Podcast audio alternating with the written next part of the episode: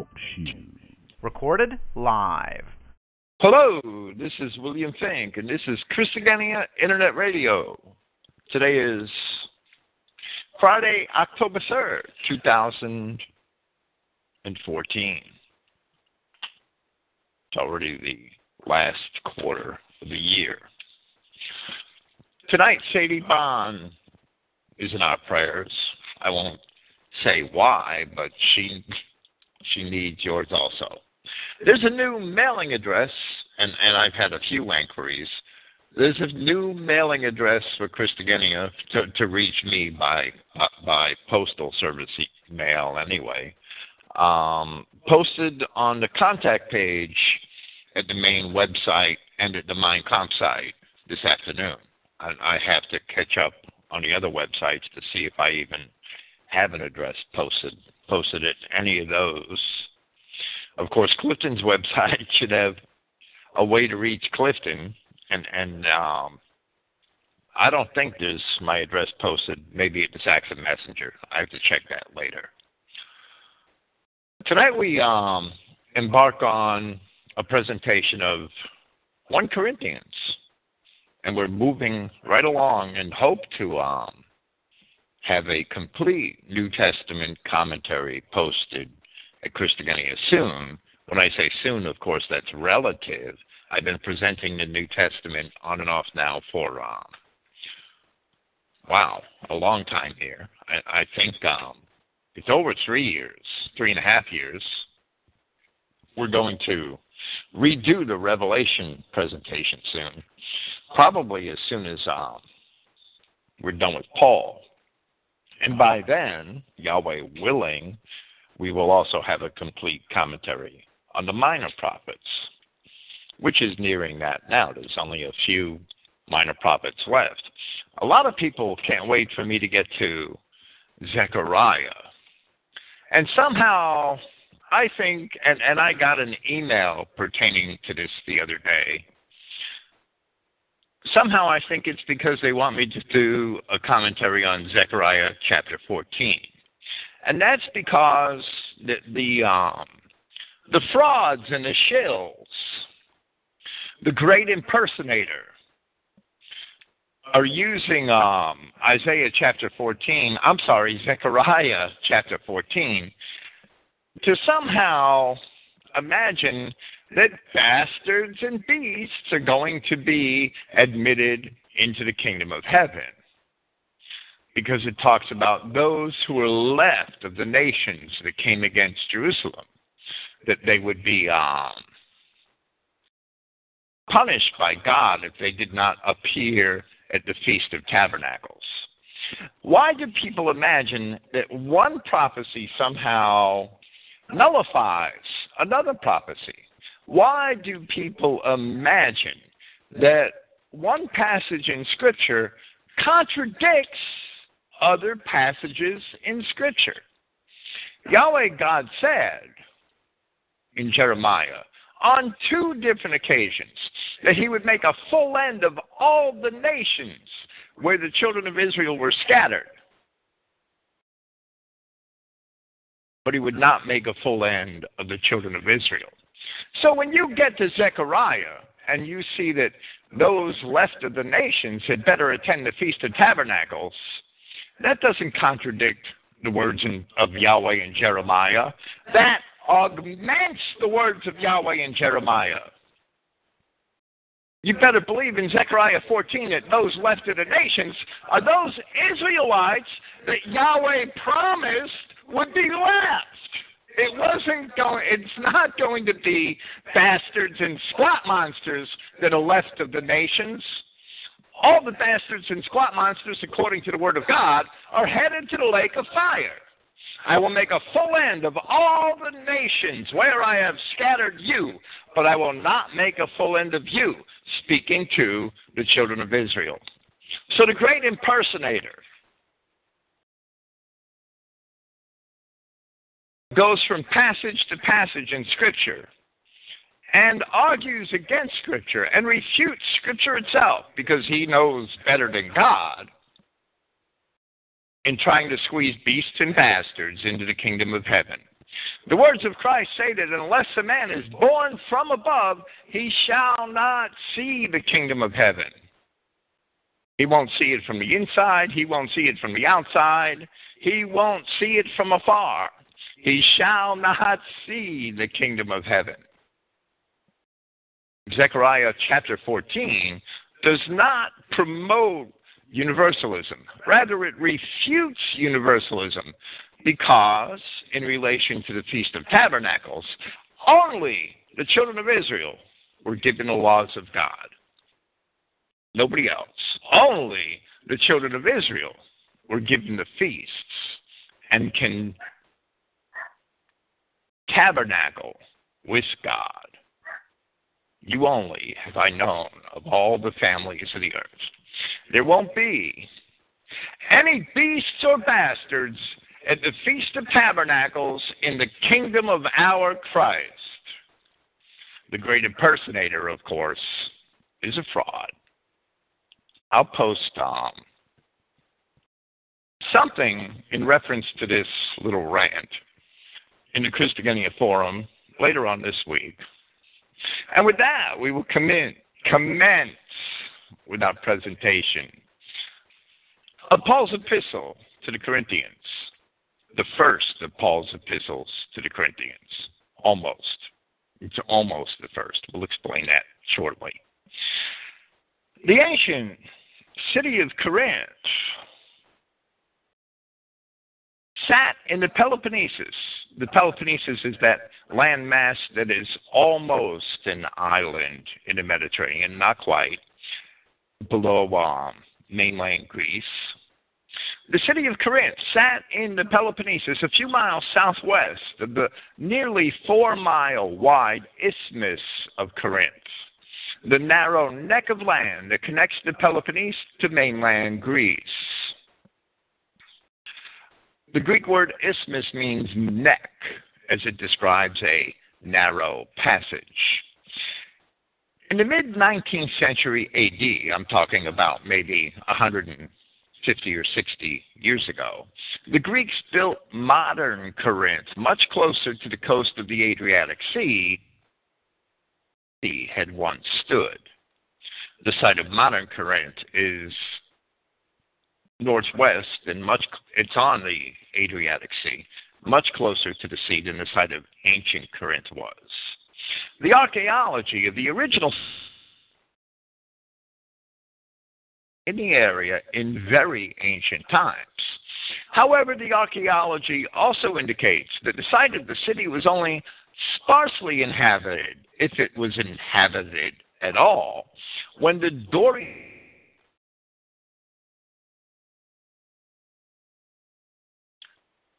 Like all Greek cities, myths were developed surrounding its founding, part of which are fascinating and surreal, and part of which seem to represent historical facts. Most such myths put the founding of cities in the hands of the gods, the idols of the pagan Greek people, and very often they were also developed for purposes which were political as well as cultural. In any event, the city of Corinth became a notable city among the Greeks by the end of the 8th century BC, which is around the time of um, the beginnings of the Assyrian invasions of Israel, the destruction of Samaria. In the 7th century BC, Corinth, like other large Greek cities, began to search out other inhabitable lands and to create colonies abroad. The um, explosion of Greek culture in the classical era, the dawn of the classical era, the beginning of the lyric poets, the earliest, perhaps, of the epic poets, and the explosion of Greek colonies abroad all coincide roughly with the time of the fall of the northern kingdom of Israel.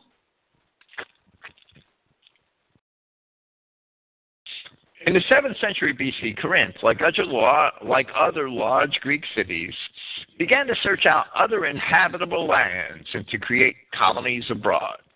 Among the more famous of the earliest Corinthian colonies are Arta, which was in what is now northern Greece, Epidamnus, which was halfway up the coast of modern Albania, north of Greece, on the Adriatic Sea, on the western coast, right? Corcyra and Ambracia were, were islands in the Adriatic Sea to the west of northern Greece. Syracuse was the largest and most famous of Corinthian colonies. It was on the eastern coast of what we call Sicily. Apollonia, in what was later known as Illyria, far north of northern Greece, and Potidaea, which was on a peninsula on the far on the far northern coast of the Sea, east of Greece. The settlement and elements, and, and this should be considered by anybody who wants to consider the origins of the European peoples. The settlement and elements of the early history of these colonies are known from Greek writers themselves. Now, other tribes of the Greeks, as well as the Phoenicians, who also settled diverse parts of Greece, were even more energetic and successful than the Corinthians were in the founding of colonies in these directions. And the Dorian Greek Spartans had various colonies as well. Note that where we have accounts of early Greek colonies, meaning those which were made before the Persian War, before the beginning of the um, 5th century BC. Whether those colonies were on the northern shores of the Aegean or the Adriatic, or in the northern regions of the Black Sea or the Danube River Valley, where there were many Greek colonies. The histories, I'm sorry, the histories never relate accounts of any interference or resistance to the founding of those colonies by other tribes, such as those which were which are often imagined to be in the north already. If there were already Aryan or Germanic tribes in the north, they should already be coming south because the Greek writers described the land north of the Danube River as being uninhabitable because of the cold. Strabo says that. Several other Greek writers say the same thing.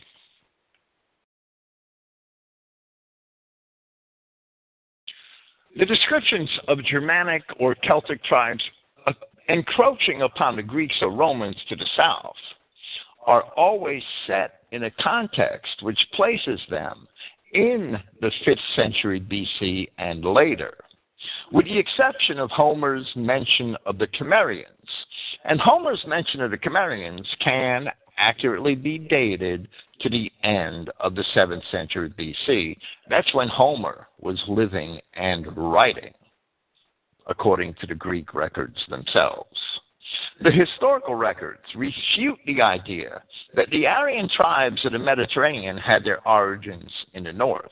They also refute the idea that the Germanic tribes were well settled in the north before the beginning of the classical period. They certainly were not.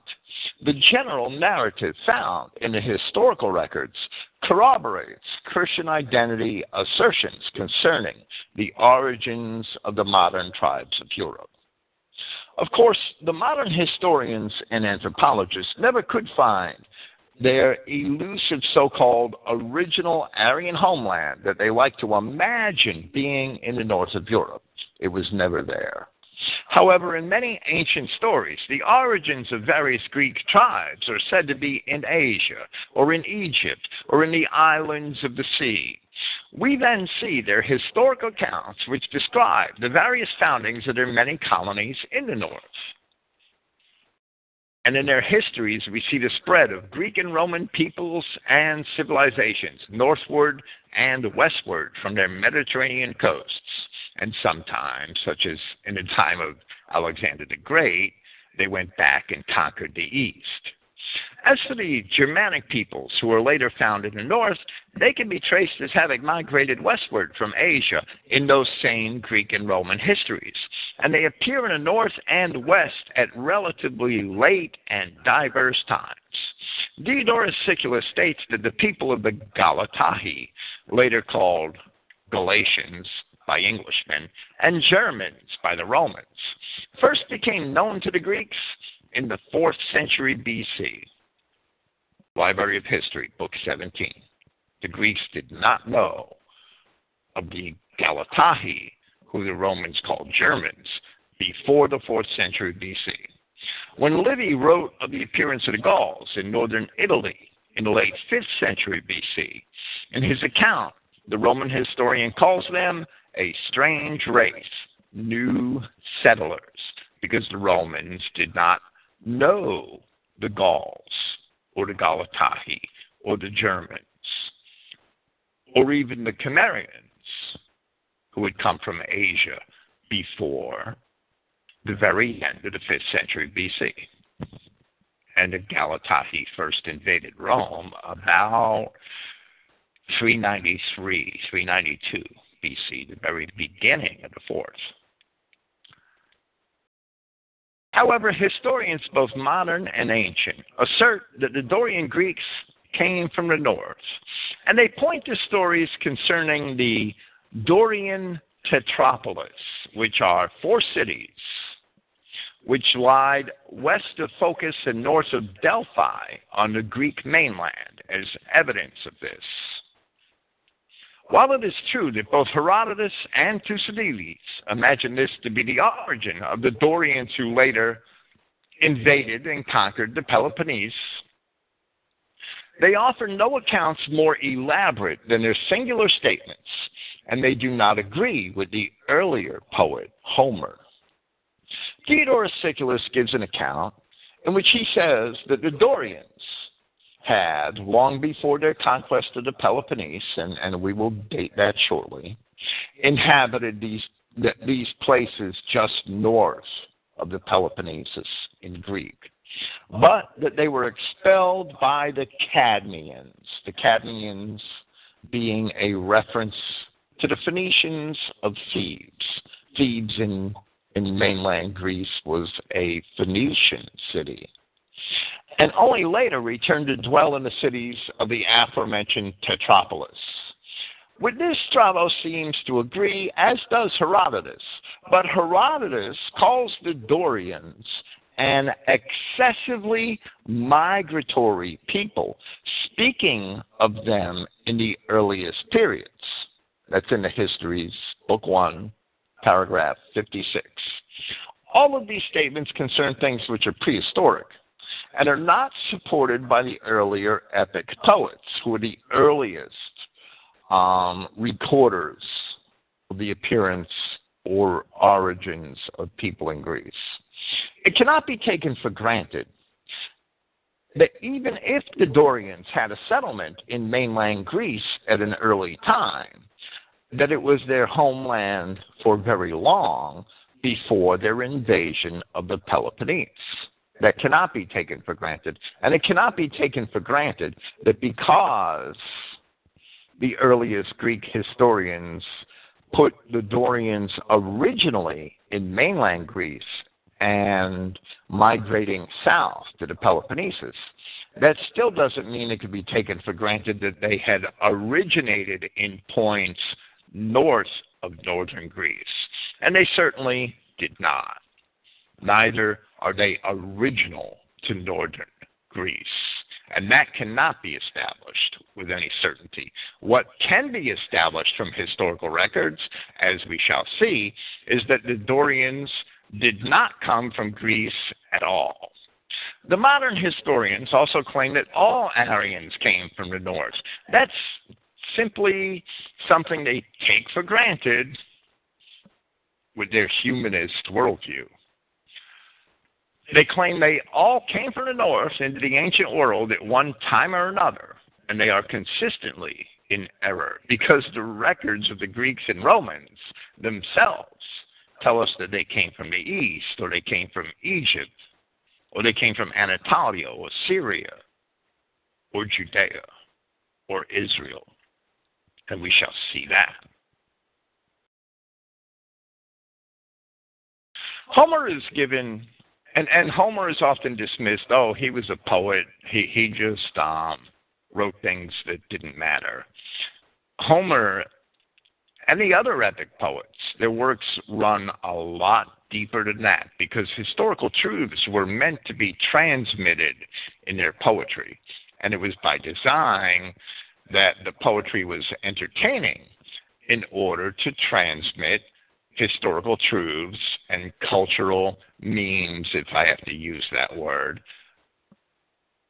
which basically perpetuate the existence of a culture. In Homer's day, that was done through epic poetry. Homer is given much credit by Strabo for his knowledge and accuracy in describing the peoples of the Oikoumene and the regions where they lived. Now, Homer was a poet, and Strabo was a serious geographer and historian. The poet, Homer, is constantly cited by the geographer. It is difficult to perceive that Homer, going out of his way to sing of the tribes of the Greeks, would omit the Dorians from Greece entirely. This is especially true since Homer often mentioned Delphi and Olympus, which is far northeast of Delphi, both of them being in northern Greece, and mentioning those people, those places, I'm sorry, and writing at a time when the Dorians were a very significant people in Greece. It is apparent that Homer made no mention of Dorians in Greece because there were no Dorians in Greece at the time of the Trojan War. If there were Dorians in Greece, it would be difficult to imagine why and how Homer simply omitted them, which he did. The following, so that we understand how much Strabo appreciated Homer, the following is a quote from Strabo's geography from Book 1, Chapter 1, paragraphs 10 and 11. So Strabo starts right out the gate with his very voluminous geography talking about Homer. This contains Strabo's first attestation and defense of Homer's knowledge of geography, so that we see in, in um, Homer's world how much the Greeks understood the world around them. And they understood it very well. This is only a glimpse. Homer then, and I quote, Homer then knows and clearly describes the remote ends of the inhabited earth and what surrounds it, and he is just as familiar with the regions of the Mediterranean Sea. For if you begin at the Pillars of Hercules, or Heracles, you will find, and he's talking about the Straits of Gibraltar, you will find that the Mediterranean Sea is bounded by Libya, Egypt, and Phoenicia, and further on by the part of the continent lying over against Cyprus, then by the territory of the Solymi by hmm. Lycia and by Caria, and that's an entire circuit, counterclockwise circuit from Spain around the Mediterranean. And next by the seaboard between Mycale and the Troad, together with the islands adjacent thereto. And all these lands are mentioned by Homer, as well as those farther on, about the Propontis and the Euxine Sea, which is the Greek name for the Black Sea. As far as Colchis, which is um, near modern Georgia and Armenia, and the limits of Jason's expedition. More than that, he knows the Cimmerian Bosporus, which is the Crimea, because he knows the Cimmerians, for surely if he knows the name of the Cimmerians, he is not ignorant of the people themselves. The Cimmerians who, in Homer's own time, or shortly before his time, overran the whole country from the Bosporus to Ionia. Now, they are Strabo's words. So, Strabo is dating Homer to the period when the Cimmerians overran parts of Anatolia. Now, Homer can be dated another way, and that's by the Elegiac poet Archilochus. And from Archilochus's writing, we know that he was writing because they the Greeks counted the Olympiads and things like that, right? We know that he was writing about 585 BC, as, as well as from historical comments which he made. Now, if Archilochus was writing in 585 BC, then um, Archilochus also stated that Homer lived a generation before him. So there are two witnesses as to the dating of Homer in ancient Greek writing Strabo and Archilochus. Homer was contemporary with the Cimmerian invasions, and the Cimmerians, as it is documented in Mesopotamian inscriptions, the Cimmerians took part in the destruction of Nineveh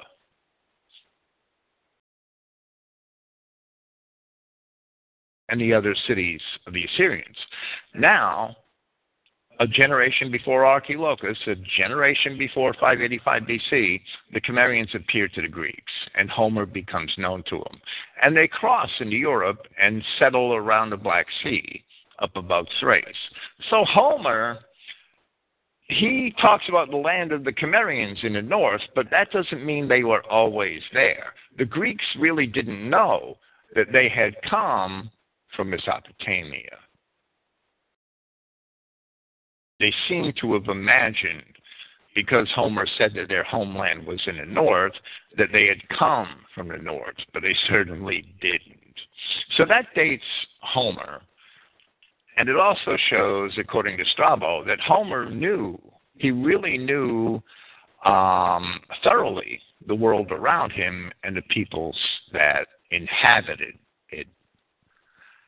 We'll continue with Strabo, and he says, at least he intimates that the very climate of their country is gloomy, and the Cimmerians, as he says, are shrouded in mist and in a cloud, and never does the shining sun look upon them, but deadly night is spread over them. And Homer does say that, and and that is usually taken as the Greek perception of what it was like to live that far north. Homer also knows of the river Ister, which is the Greek word for the Danube, since he mentions Mysians, a Thracian tribe that lives on the Ister. More than that, he knows the seaboard next to the Ister, on the Thracian side as far as the Peneus River, for he speaks of Paeonians, of Athos and Axius, and of their neighboring islands.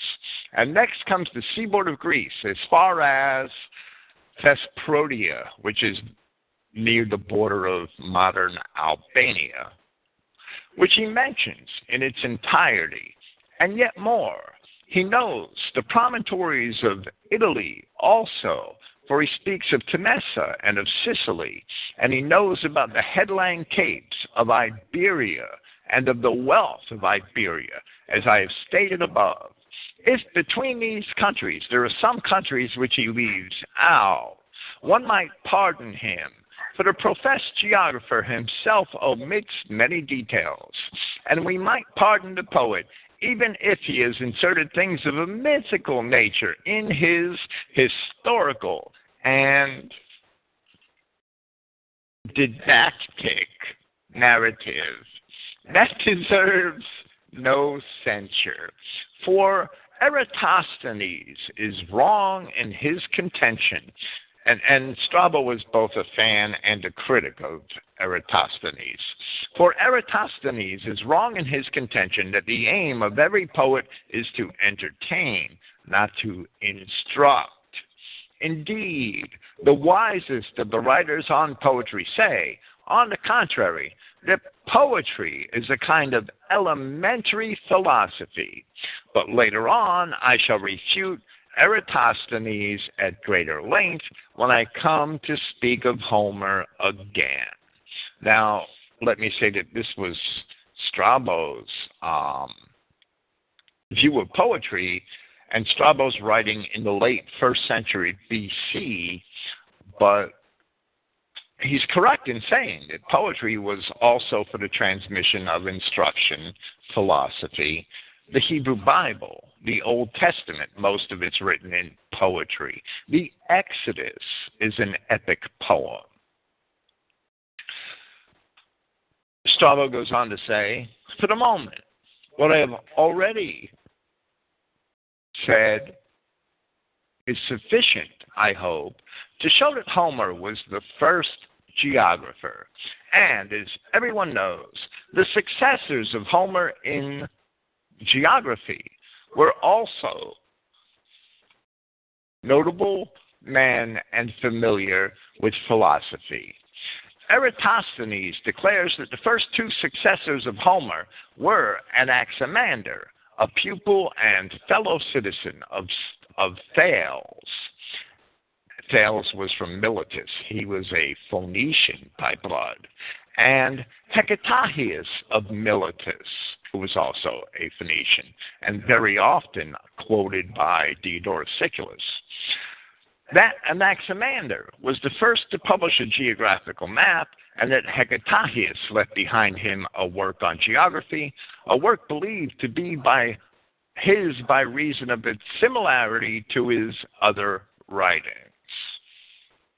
So, so that's what Strabo thought of Homer. He considered Homer, the Iliad, the Odyssey, the geographical references within those great poems he considered them to be works of value to geographers and geography as well. So, while according to Strabo, Homer left out some details, Homer was also writing of a time, he's writing of the Trojan Wars, long before his own. So, in my estimation, he attempted to portray the world as he thought it may have been at the time of the Trojan Wars, as best as he could. There are, nevertheless, a few anachronisms in his work, especially concerning the Cimmerians. However, because the Greeks certainly knew when it was that the Dorians appeared to invade the Peloponnesus, and that they did not invade it until after the Trojan War, Homer never mentioned the Dorians in the Peloponnesus. Homer never mentioned, and he was the earliest of all the surviving Greek writers. Homer never mentioned the Dorians as being in Greece at all, even though at Homer's own time, the Dorians were the second most significant and most powerful tribe in Greece, behind the Ionians. And that's arguable. They may have been the most powerful. That's, that, that's debatable.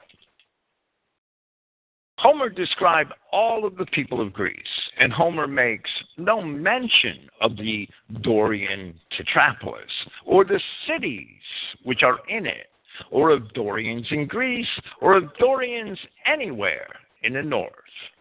The Dorians, who by all accounts had invaded Greece by sea, which is hardly necessary if they had come from the north, and overran the Danaans in the Peloponnesus, and later founded their mainland cities, are only mentioned by Homer as being on Crete in Book 19 of the Odyssey. If the Dorians really originated in northern Greece, why? would Homer only mention them as being on Crete. Homer is writing at a time when the Dorians were a very powerful people in Greece, and accounts of them. I'm sorry, and accounts them. Homer accounts them as being virtually insignificant to one of the most important events of early Greek history in his epics. Not even mentioning them or their cities in his famous Iliad, and only giving them one brief mention in the Odyssey. And that one brief mention in the Odyssey states that they are on Crete. The truth is simply that the Dorian cities did not yet exist because Dorians were not yet in Greece. According to the accounts of all the Greek poets, they all agree with this. The sons of Heracles, they were called the Heraclidae or the Heraclidae. The sons of Heracles were ejected from the Peloponnesus by the Danaans. The Danaans were the um, they were also called the Achaeans by Homer. They were the most powerful tribe in Greece at one time, and they were the Greeks who had destroyed, sacked, and pillaged the Trojans. Sometime later, the Heraclidae, or the sons of Heracles, returned by sea with a mighty people called the Dorians.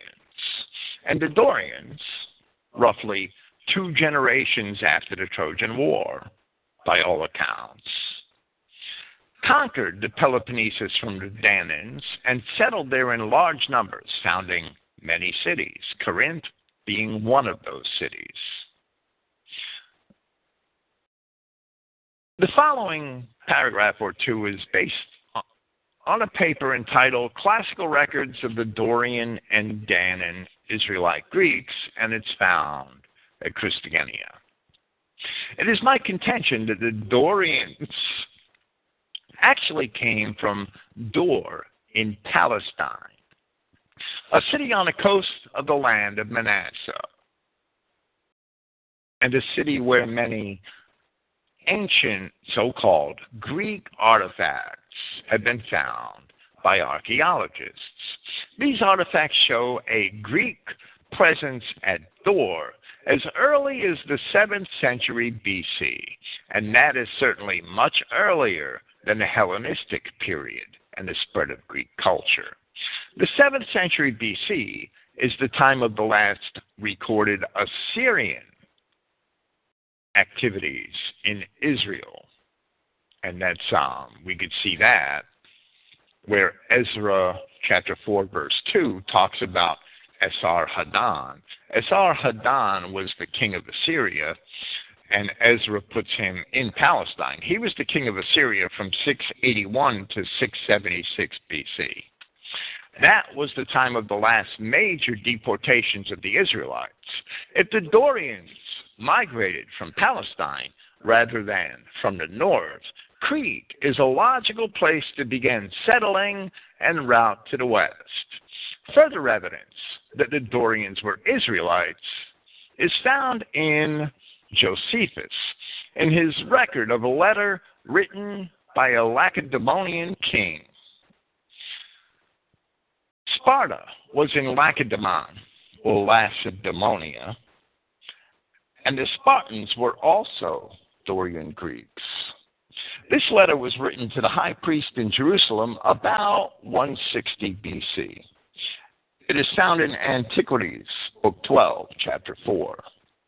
And I quote Arius, king of the Lacedaemonians, to Onias. Onias was the high priest in Judea when, when the letter was written.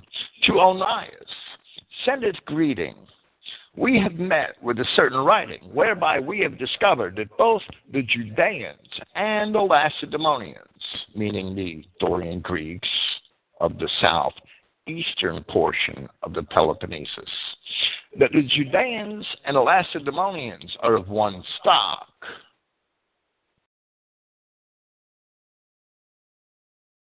And are derived from the kindred of Abraham. It is but just, therefore, that you, who are our brethren, should send to us about any of your concern as you please. We will also do the same thing and esteem your concerns as our own, and will look upon our concerns as in common with yours. Demoteles, who brings you this letter, will bring your answer back to us.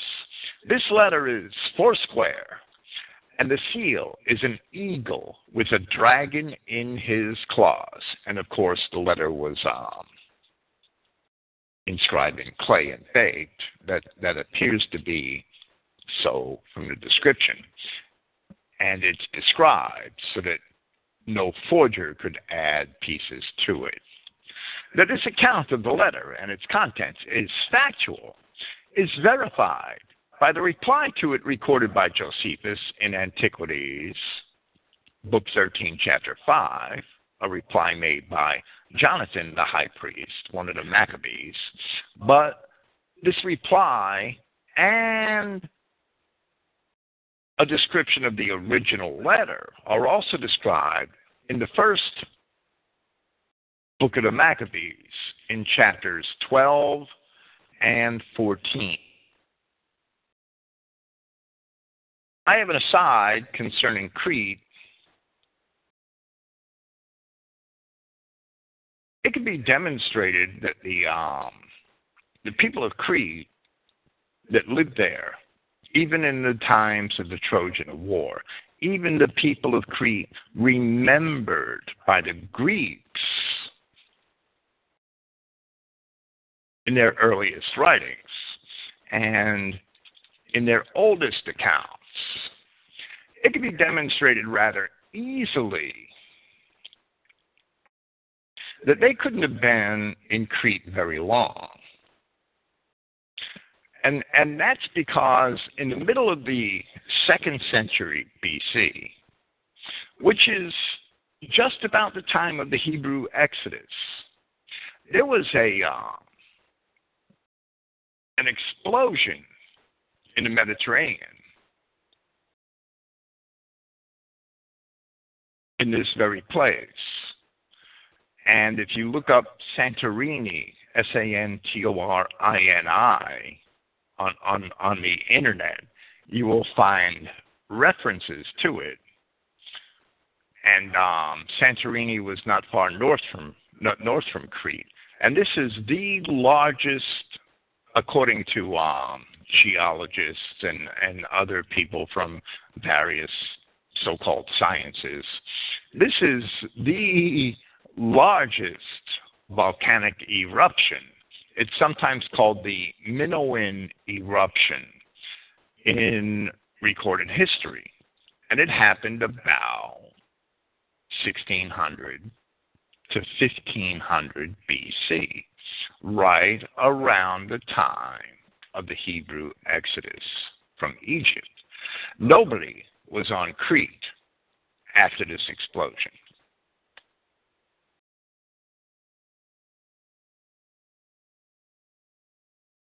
The people that um, came through Crete, therefore, and were known by the Greeks, who the Greeks identified rather consistently with the Phoenicians. Minos was often identified as a Phoenician, even though Josephus called him a Greek, I believe, in one place. Well, well what we see from it when we gather and collect all the Greek comments about Minos and, and the, the early Cretans, what we see basically is, um, in, in from my perspective and in my opinion, we see Phoenician culture turning into Greek culture on Crete, and the Phoenician tribes coming into Crete and Greek tribes coming out, and and, um, Of course, there's a reason for that. There are prophetic reasons for that. But those so called Phoenicians are not Canaanites for the most part. They are certainly the children of Israel. In this epistle of Paul to the Corinthians, it is manifest that Paul himself also believed the Dorian Greeks to have been of the stock of the ancient Israelites. This is certainly explicit in the 10th chapter of this epistle, but it is evident in the language which, which Paul uses in other places as well. And some of that language is in the very first chapter of this. Sitting near the base of the isthmus, connecting the Peloponnesus to the mainland, was convenient to the large ports which the city possessed on each side of Greece.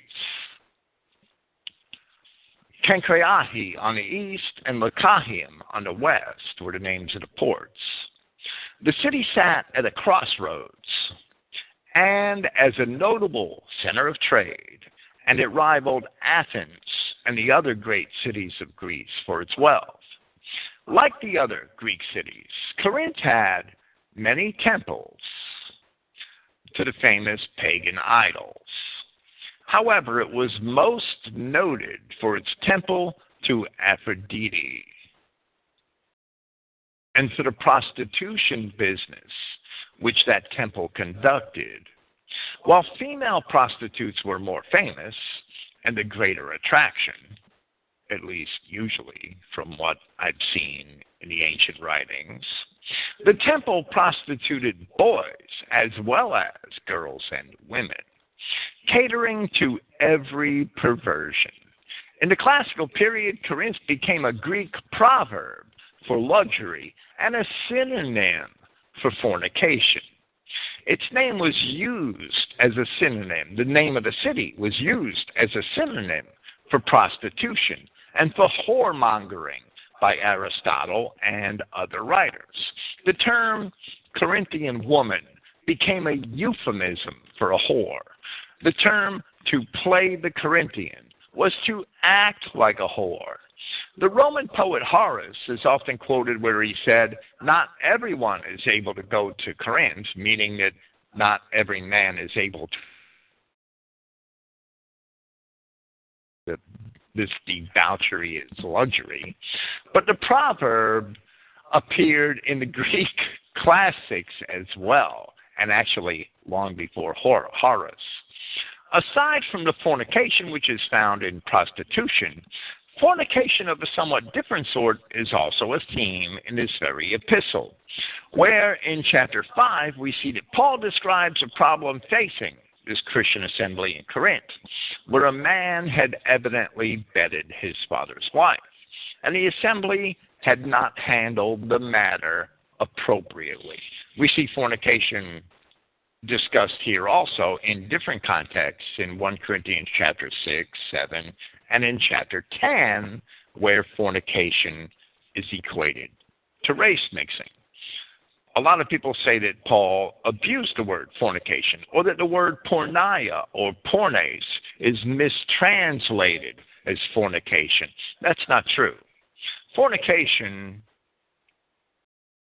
in the in, in the, the the concept of porneia or fornication, and also in the Hebrew and the Hebrew equivalent terms, zoon, I believe, is one of them the concept of what we call fornication, where these words translated as fornication appear in the Hebrew Old Testament as well as the Greek writings. The concept transcended prostitution to include any illicit sexual act, and both Greeks and Hebrews, of course, considered race mixing an illicit sexual act Therefore, Paul describes the race mixing event of Numbers chapter 25 as fornication. Jude describes the pursuit of strange flesh as fornication. But prostitution is also, especially in the Hebrew law, an illicit sexual act. So it too, whether it's prostitution of a man, a boy, a, a girl, a woman, it's still an illicit sexual act and goes into the category of fornication. And a lot of people don't get that concept. But fornication, or the words that we translate as fornication from Greek and Hebrew, simply describe any illicit sexual act. Race mixing, bestiality, prostitution, um, homosexuality could all fall into the category of fornication.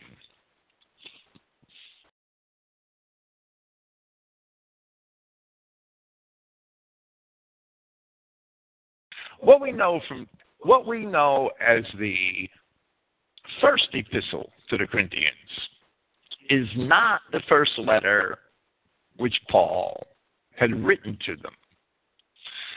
In 1 Corinthians chapter 5, Paul had reminded his readers in verse 9 I wrote unto you in an epistle not to company with fornicators. So we see that he had written to them on at least one occasion before this epistle. However, we shall continue to refer to this epistle as 1 Corinthians because it is the first one or the earliest one which we have, and it is unlikely that the one which is earlier than this will ever be discovered. There are 14 ancient great uncial manuscripts, vellum manuscripts, all capital letters. They're called great uncials, right? There are 14 of these manuscripts which attest to significant portions of this epistle and which date to the 4th through the 6th centuries AD. Three of those date to the 4th century. Additionally, there are two ancient papyri which contain parts of this epistle which date to the 6th century AD, but there are two others known as papyri numbers 15 and 46, which date to the 3rd century or earlier. P46 is one of the famous Chester Beatty papyri, and that is believed to date to around 200 AD. So there are many ancient witnesses from the third and fourth and fifth centuries attesting to the text or to portions of the text of 1 Corinthians. Paul wrote this first epistle to the Corinthians from Ephesus. We see that in 1 Corinthians chapter 16 verses 8 and 19 during the three year period that he had stayed in Ephesus, as it is described in Acts chapter 19. In 1 Corinthians chapter 16 and verse 8, Paul wrote, Now I will remain in Ephesus until the Pentecost, showing that he's in Ephesus. Then in verse 19, he said in his salutation, The assemblies of Asia greet you. Both of these verses show that he was certainly in Ephesus, Ephesus being one of the chief cities of the Roman district known as Asia, which was in East I'm sorry, Western Anatolia, what we know today as Western Turkey. It was on the southwest coast of Western Turkey. And the city Ephesus was somewhat inland from there, the old city, anyway. Both of these verses show that Paul was certainly in Ephesus when this epistle was written. In verse 11 of the first chapter of this epistle, it is manifest that Paul was receiving letters from the Corinthians as well as sending them. With this, we shall commence with the text to 1 Corinthians chapter 1. Paul, a called ambassador, and some manuscripts want that word, called, of Christ Joshua by the will of Yahweh, and Sosthenes, the brother. As for this Sosthenes, while we had overlooked mention of this man here in our presentation of Acts chapter 18, a man of the same name appears in Acts 18, verse 17, in the account of Paul before the judgment seat of Gallio, where he had appeared upon the accusations of the Judeans in Corinth. Sosthenes was described as the leader of the Judean assembly hall in Corinth at that time. And when Paul was accused by the Judeans, Gallio did not care to hear the charges. So the Greeks took Sosthenes and they beat him before the court. Ostensibly, Sosthenes was beaten because he was bringing charges before the court which Gallio dismissed with ridicule if this is the same Sosthenes, and, and there's every reason to believe it is, it's not a very common name, then perhaps Paul was able to bring the man to Christ before departing from Corinth. Because according to Acts chapter 18, verse 18, Paul, after the, after the um, event at the judgment seat of Gallio, Paul had carried there yet a good while, meaning he had stayed in Corinth after that event for quite some time. If that is the case, then Sosthenes must have become a companion of Paul's and been with him in Ephesus, where Paul had written this epistle. Sosthenes is not mentioned again. We know by uh, evidence throughout Paul's epistles that Paul usually had somebody else do the actual writing of the epistles for him. And, and that evidence is actually explicit in a few epistles, such as the end of Romans and the end of Galatians. It's possible that Sosthenes wrote this epistle for Paul while Paul dictated it. And and that's what that's the impression that I get from this first verse.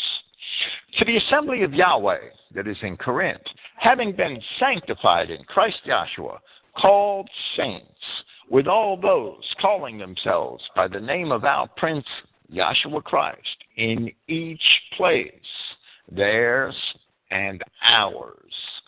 Favor to you and peace from Yahweh, our Father, and Prince Joshua Christ. There's a um, a lot of times in my translation I would write Yahweh our Father, even Prince Joshua Christ. There's a um, Hebrew language con- construct that has to be that is certainly explicitly apparent in many of the Greek sentences of the New Testament. And that construct is called parallelism.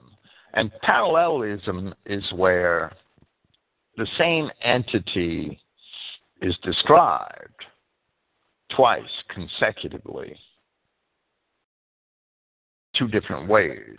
And I believe that every time Paul says something like, favor to you from Yahweh our Father and Prince Joshua Christ, that Paul understands Christ being the fullness of the divinity bodily, as he writes in Colossians.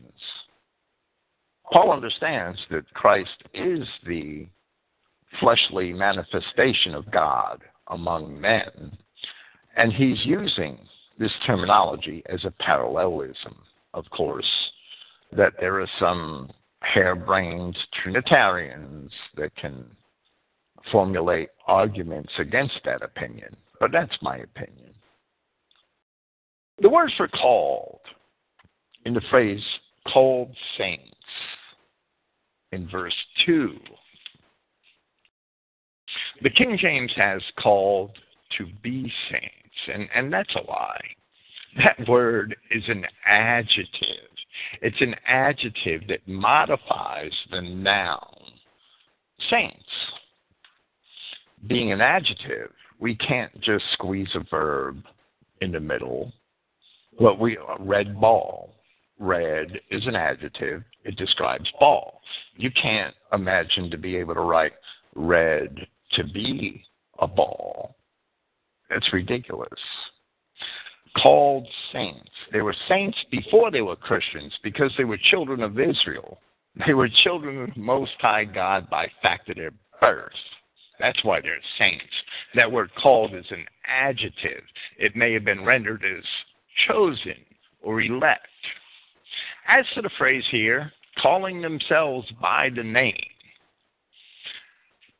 this clause, the Greek clause, may have been read calling upon his name, and arguments can be made that either reading is correct.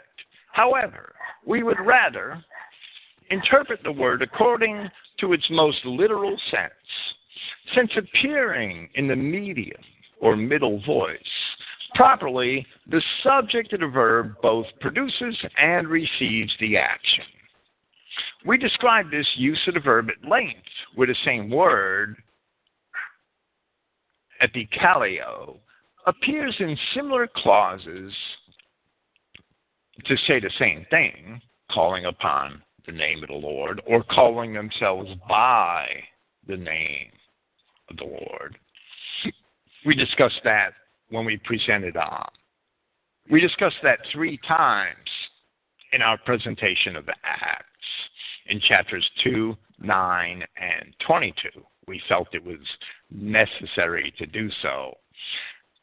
Our reading of the, of the phrase reveals the fulfillment of prophecies concerning this very act that followers of Christ were calling themselves Christians.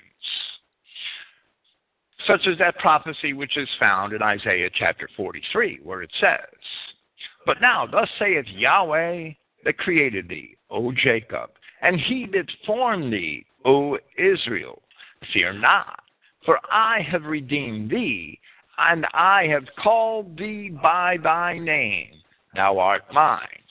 Fear not, for I am with thee. I will bring thy seed from the east, and gather thee from the west. I will say to the north, Give up, and to the south, Keep not back. Bring my sons from afar, and my daughters from the ends of the earth, even every one that is called by my name for I have created him for my glory. I have formed him, yeah, I have made him. And as Acts 11:26 informs us in part, and the disciples were called Christians first in Antioch. When Paul uses the phrase, that's what he's referring to. Those calling themselves by the name of Christ, Christians. If the phrase can be interpreted either way, and ostensibly it can be. When we look in the lexicons at the word epicalio in the middle voice or medium voice as it appears here wherever we see this phrase calling themselves by the name in the Christogenea New Testament or calling upon the name in the King James. When we look at the lexicon and see the way the word was used in that verbal form, the medium voice, we'll see that it can be it can mean to invoke a name, which means calling upon the name of the Lord, or it can mean to take a name upon yourself, which would be interpreted as calling themselves by the name.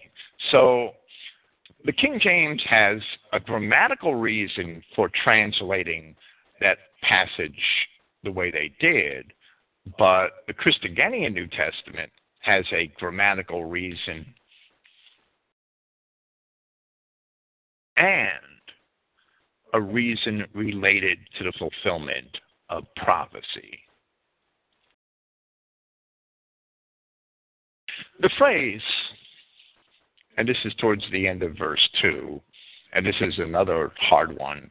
The phrase and Ponti Pope oi is commonly translated in every place. In fact, it's translated in every place in just about every translation except the Christogenea New Testament. Here it is in each place. The King James Version and others actually move that phrase from its original position in the Greek so that it precedes the reference to Christ. And in doing so, they corrupt Paul's original intent. We have often asserted that the Greek word pas, of which the form ponti that appears here is the dative singular, the Greek word pas is used in this manner to mean each, while literally it means all or the whole.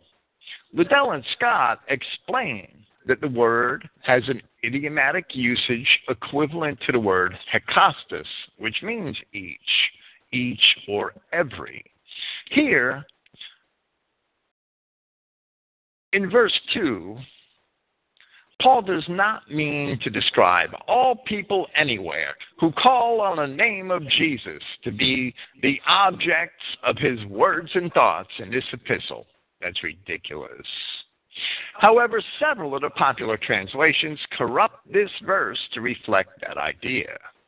Rather, Paul qualifies the scope of the phrase en ponti topoi with the words which follow in the Greek and which are translated literally and simply as theirs and ours. Theirs and ours. In each place, theirs and ours.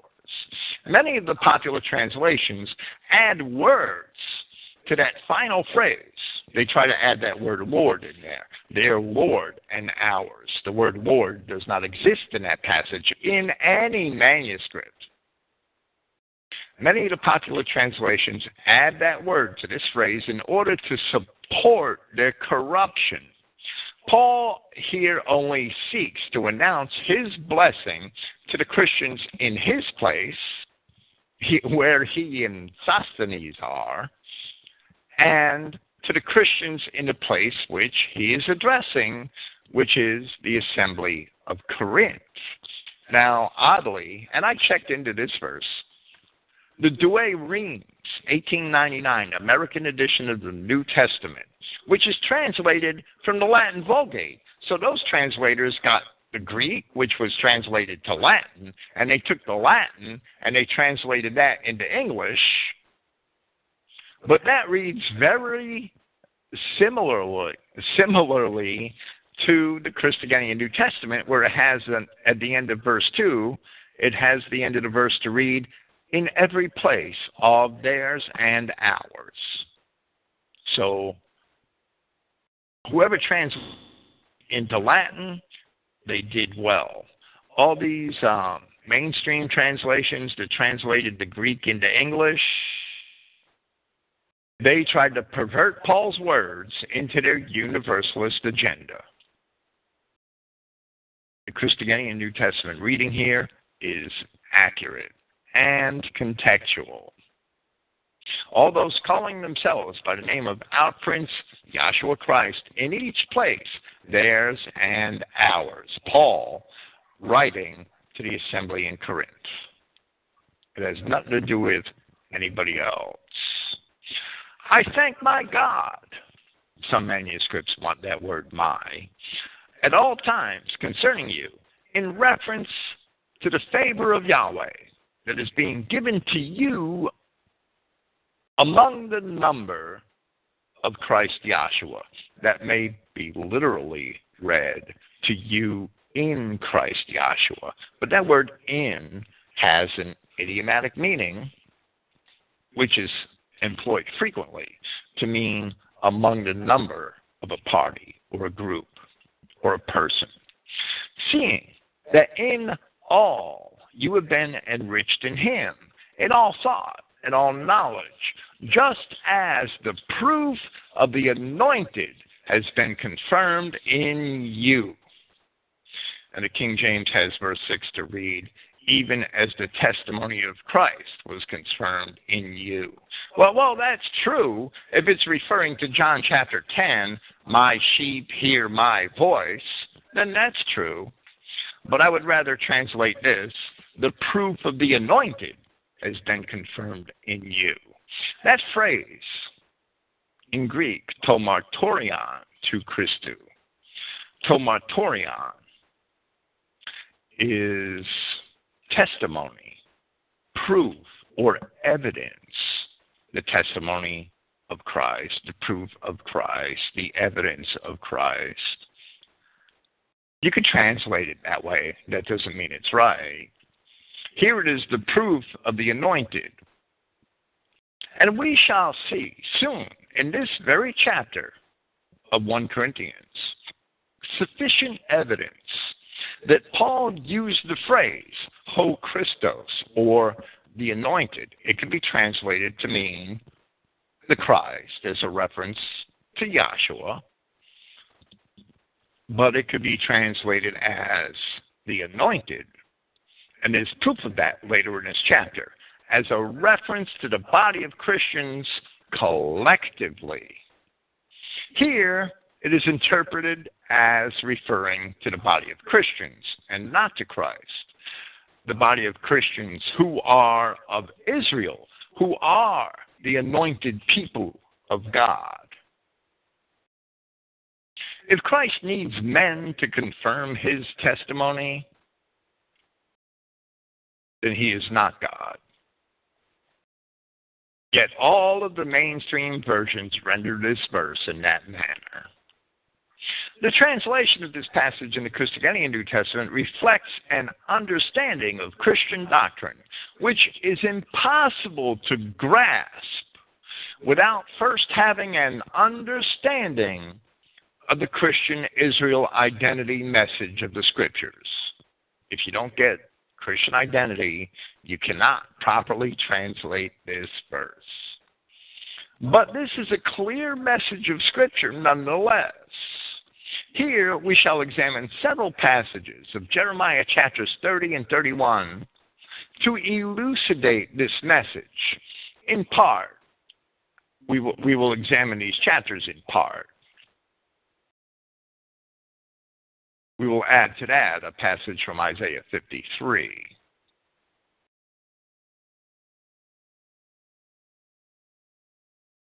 To elucidate this message,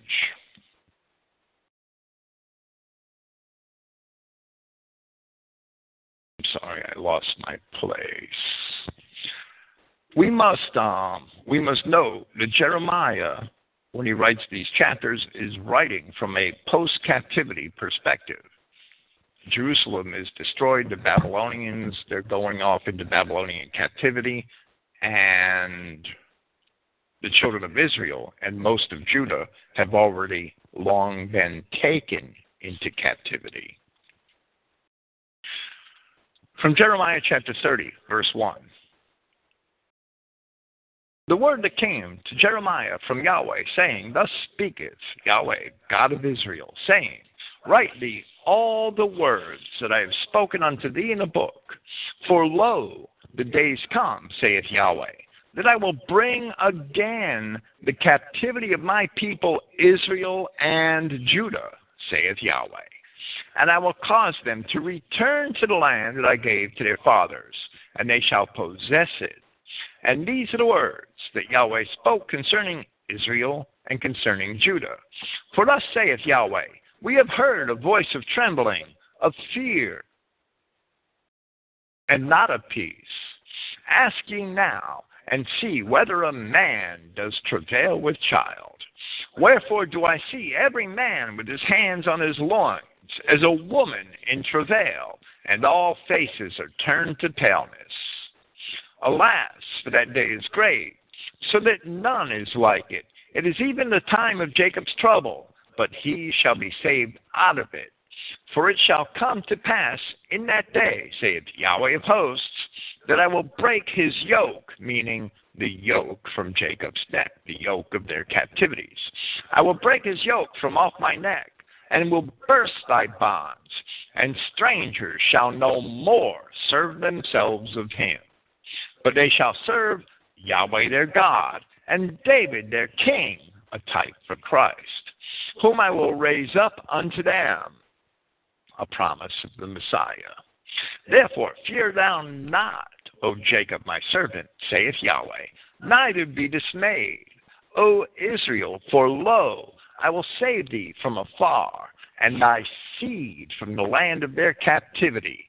And Jacob shall return and shall be in rest, and be quiet, and none shall make him afraid.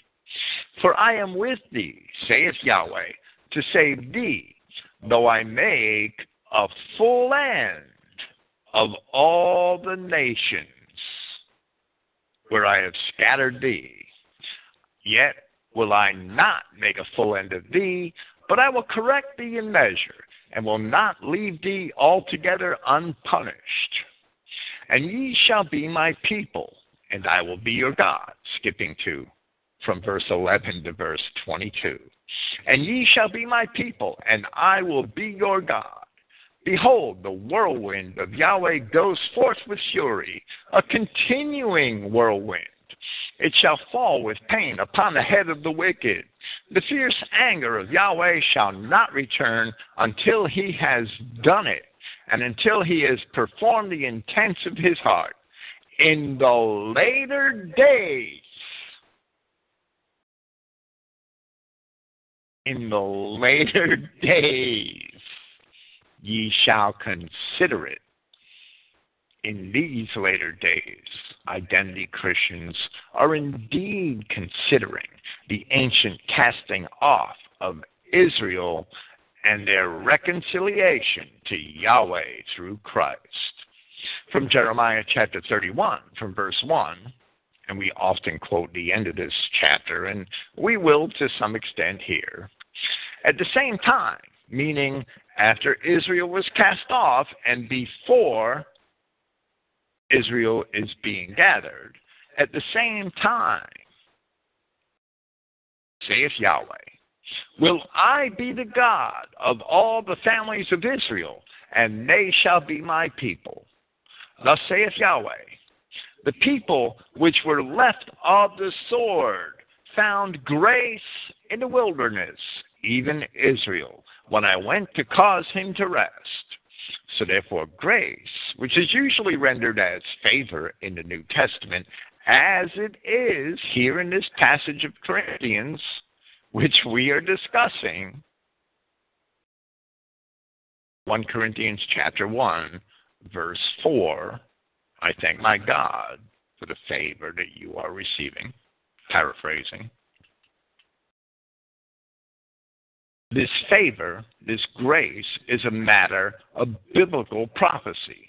And it is prophecy to come to those same cast off Israelites.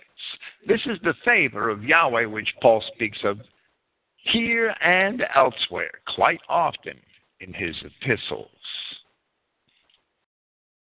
The people which were left of the sword found grace in the wilderness, even Israel, when I went to cause him to rest. Depicted in Revelation chapter 12 as the woman who flees from the face of the serpent and is nourished for three and a half times, ostensibly with the gospel. Yahweh has appeared of old unto me, saying, Yeah, I have loved thee with an everlasting love, speaking to the children of Israel. Therefore, with loving kindness have I drawn thee. And to skip ahead to verse 7. For thus saith Yahweh, Sing with gladness for Jacob, and shout among the chief of the nations.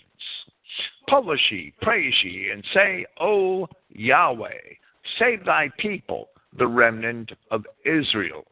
Behold, I will bring them from the north country, and gather them from the coasts of the earth, and with them the blind and the lame, the woman with child, and her that travails with child together.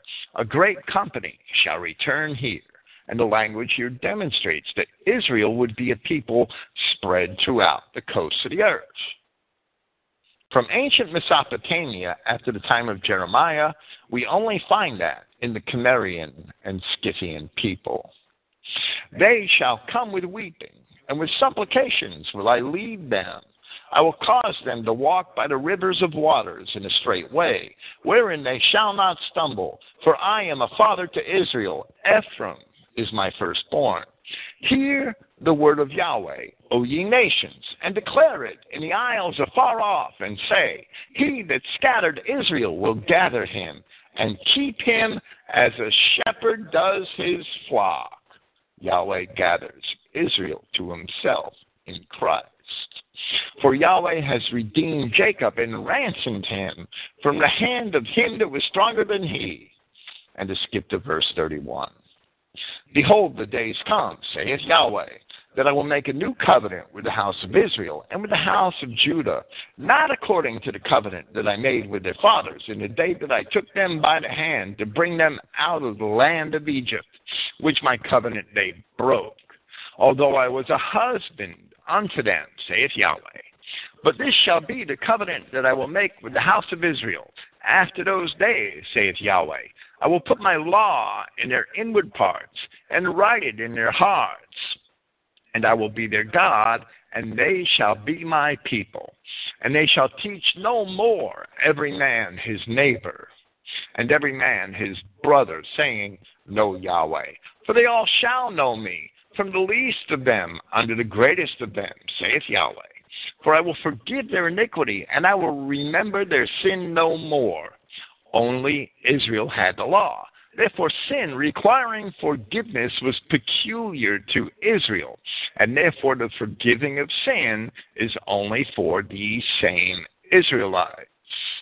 Thus saith Yahweh, which gives the sun for a light by day, and the ordinances of the moon and of the stars for a light by night, which divides the sea when the waves thereof roar.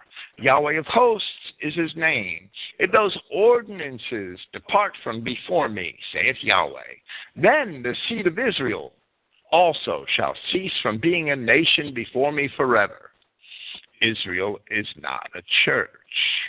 Israel is not a church made out of many disparate nations, but rather, Israel is a nation forever in the sense of being a kindred people.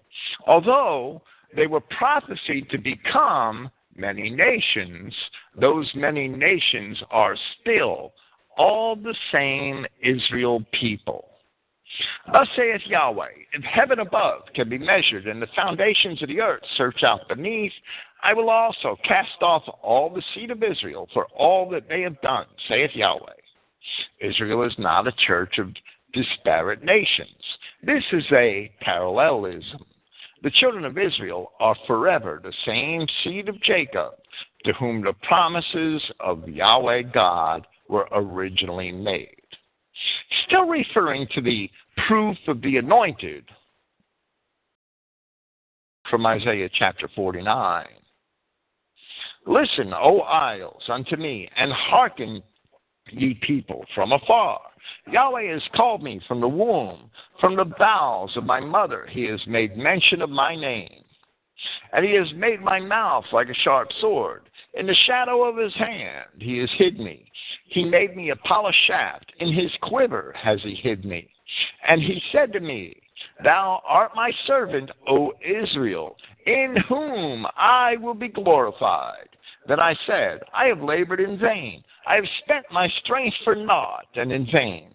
Yet surely my judgment is with Yahweh, and my work with my God. And now saith Yahweh that formed me from the womb to be his servant, to bring Jacob again to him.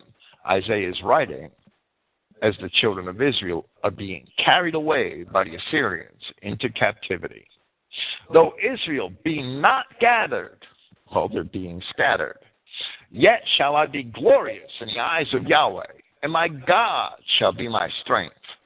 And he said, It is a light thing that thou shouldest be my servant, to raise up the tribes of Jacob, and to restore the preserved of Israel. I will also give thee for a light to the Gentiles, that thou mayest be my salvation unto the end of the earth. Thus saith Yahweh, the Redeemer of Israel, and his Holy One, to him whom man despises, to him whom the nation abhors, to a servant of rulers. Kings shall see and arise, princes also shall worship, because of Yahweh that is faithful and the Holy One of Israel, and he shall choose thee, meaning Israel. Israel is the chosen, the called saints. Thus saith Yahweh, in an acceptable time have I heard thee, and in a day of salvation have I helped thee, and I will preserve thee and give thee for a covenant of the people to establish the earth, to cause to inherit the desolate heritages, the fulfillments of the promise to Abraham. The proof of the anointed is found in the fact that the word of Yahweh God had prophesied that the nations of dispersed Israel in Isaiah, in Jeremiah, would accept and comply with the gospel of Christ. And they did. That is what Paul is telling the Corinthians in this very case, in this very verse. As Yahshua himself said, My sheep hear my voice.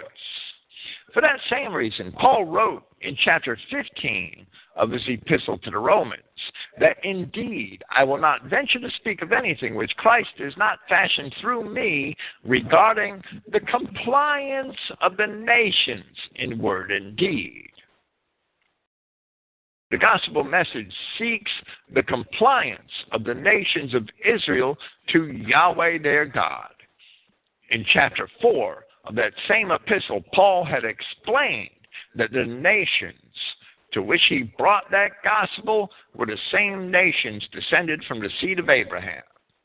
In Isaiah chapter 53, we read from the first verse a question, which is certainly in reference to the gospel, because it is followed with a clear messianic prophecy. And it says, Who has believed our report? And to who is the arm of Yahweh revealed? Paul quoted this very same verse in his epistle to the Romans in chapter 10 in reference to the gospel.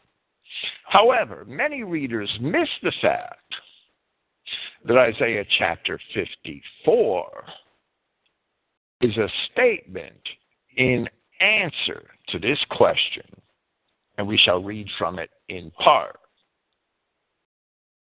So, where it asks, Who has believed our report, and to whom is the arm of Yahweh revealed? That's answered in Isaiah 54. Sing, O barren, thou that did not bear, break forth into singing and cry aloud, thou that did not travail with child, for more are the children of the desolate than the children of the married wife, saith Yahweh the children of Israel are supposed to be greatly outnumbered. Fear not, for thou shalt not be ashamed, neither be thou confounded, for thou shalt not be put to shame, for thou shalt forget the shame of thy husband. I'm sorry, the shame of thy youth, meaning when Israel is put away. I missed a line. Thou shalt forget the shame of thy youth, and shalt not remember the reproach of thy widowhood any more. Yahweh Christ died on a cross. Israel is in reproach as a widow until Christ returns. For thy Maker is thine husband. Yahweh of hosts is his name, and thy Redeemer, the Holy One of Israel, the God of the whole earth, shall he be called. For Yahweh has called thee as a woman forsaken, Israel, put away by God, and grieved in spirit, and a wife of youth, when thou wast refused, saith thy God. For a small moment have I forsaken thee, but with great mercies will I gather thee. In a little wrath I hid my face from thee for a moment, but with everlasting kindness will I have mercy on thee. Mercy a matter of prophecy for the children of Israel exclusively. Saith Yahweh, thy Redeemer, and all thy children shall be taught of Yahweh, and great shall be the peace of thy children. Christians accepting the gospel of Christ, if they are Israelites, fulfill this prophecy. The proof of the anointed is in the fulfillment of Jeremiah 30, of Jeremiah 31, of Isaiah 49, of Isaiah 53. Not the testimony of Christ, it's the proof of the anointed. Christians, scattered Israelites accepting and complying with Christ, prove the word of God that Israel would hear him, that his sheep would hear his voice. In righteousness shalt thou be established. Thou shalt be far from oppression, for thou shalt not fear, and from terror, for it shall not come near thee. The children of Israel are established in righteousness when they believe the report mentioned in Isaiah 53. When they accept the gospel of the Christ, and that is the proof of the anointed, because it is prophesied that they would indeed do so. Verse 7. Consequently, you are not to be wanting in even one favor, anxiously expecting the revelation of our Prince, Yahshua Christ, who will also secure you until fulfillment, void of offense, in the day of our Prince, Yahshua Christ. There are several witnesses in the Old Testament prophets that the mercy of Christ was to forgive all of the sins of the children of Israel.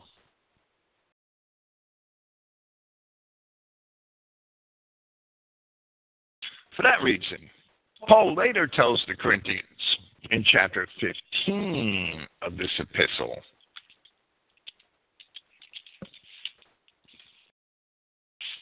For as in Adam all die, even so in Christ all shall be made alive.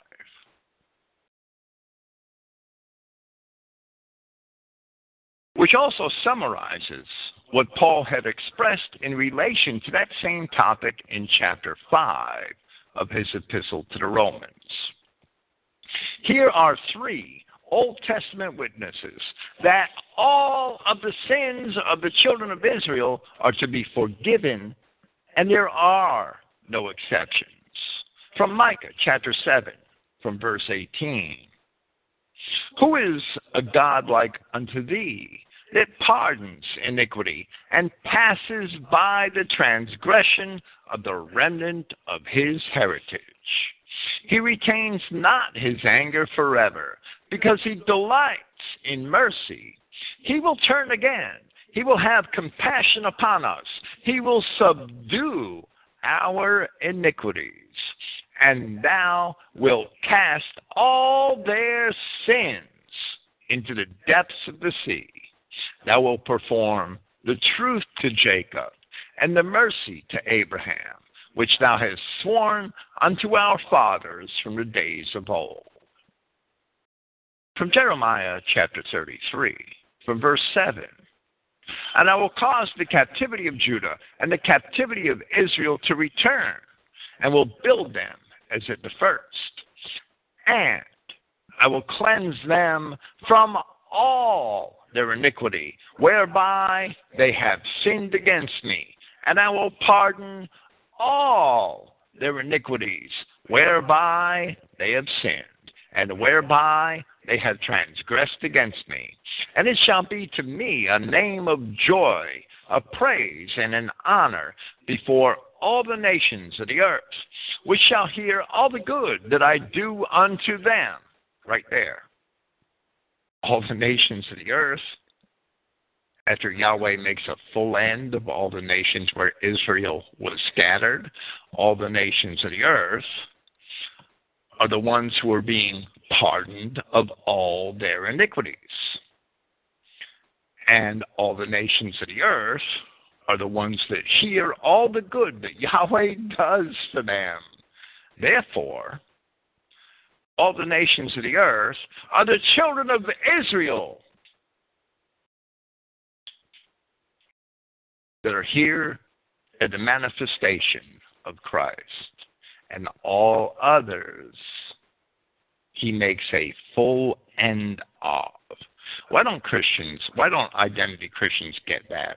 This is a distraction from the topic, but why don't identity Christians get that? Who's left at the end? The children of Israel.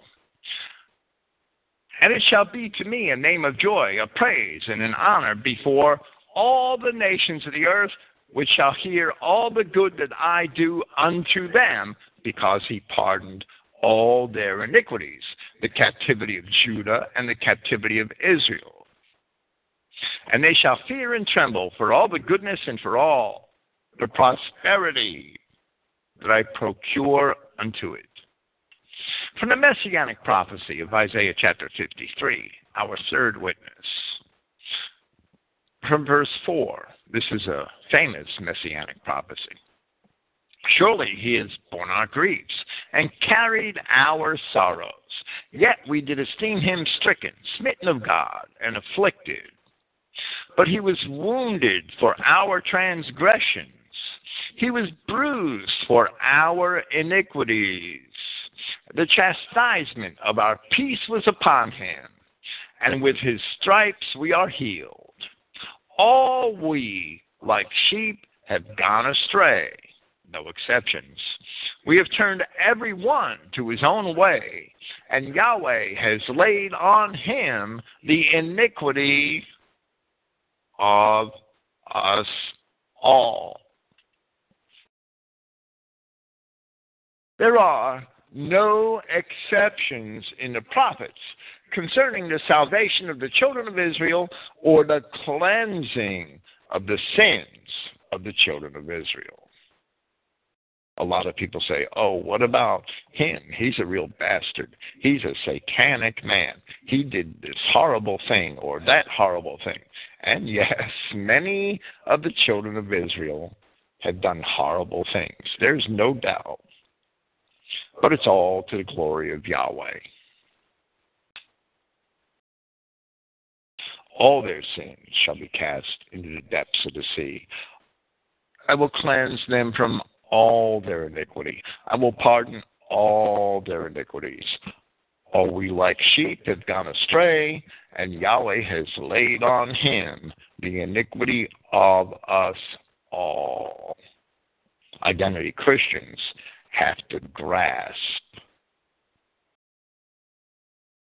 the finite meaning of those statements and the infinite mercy of our God upon his children.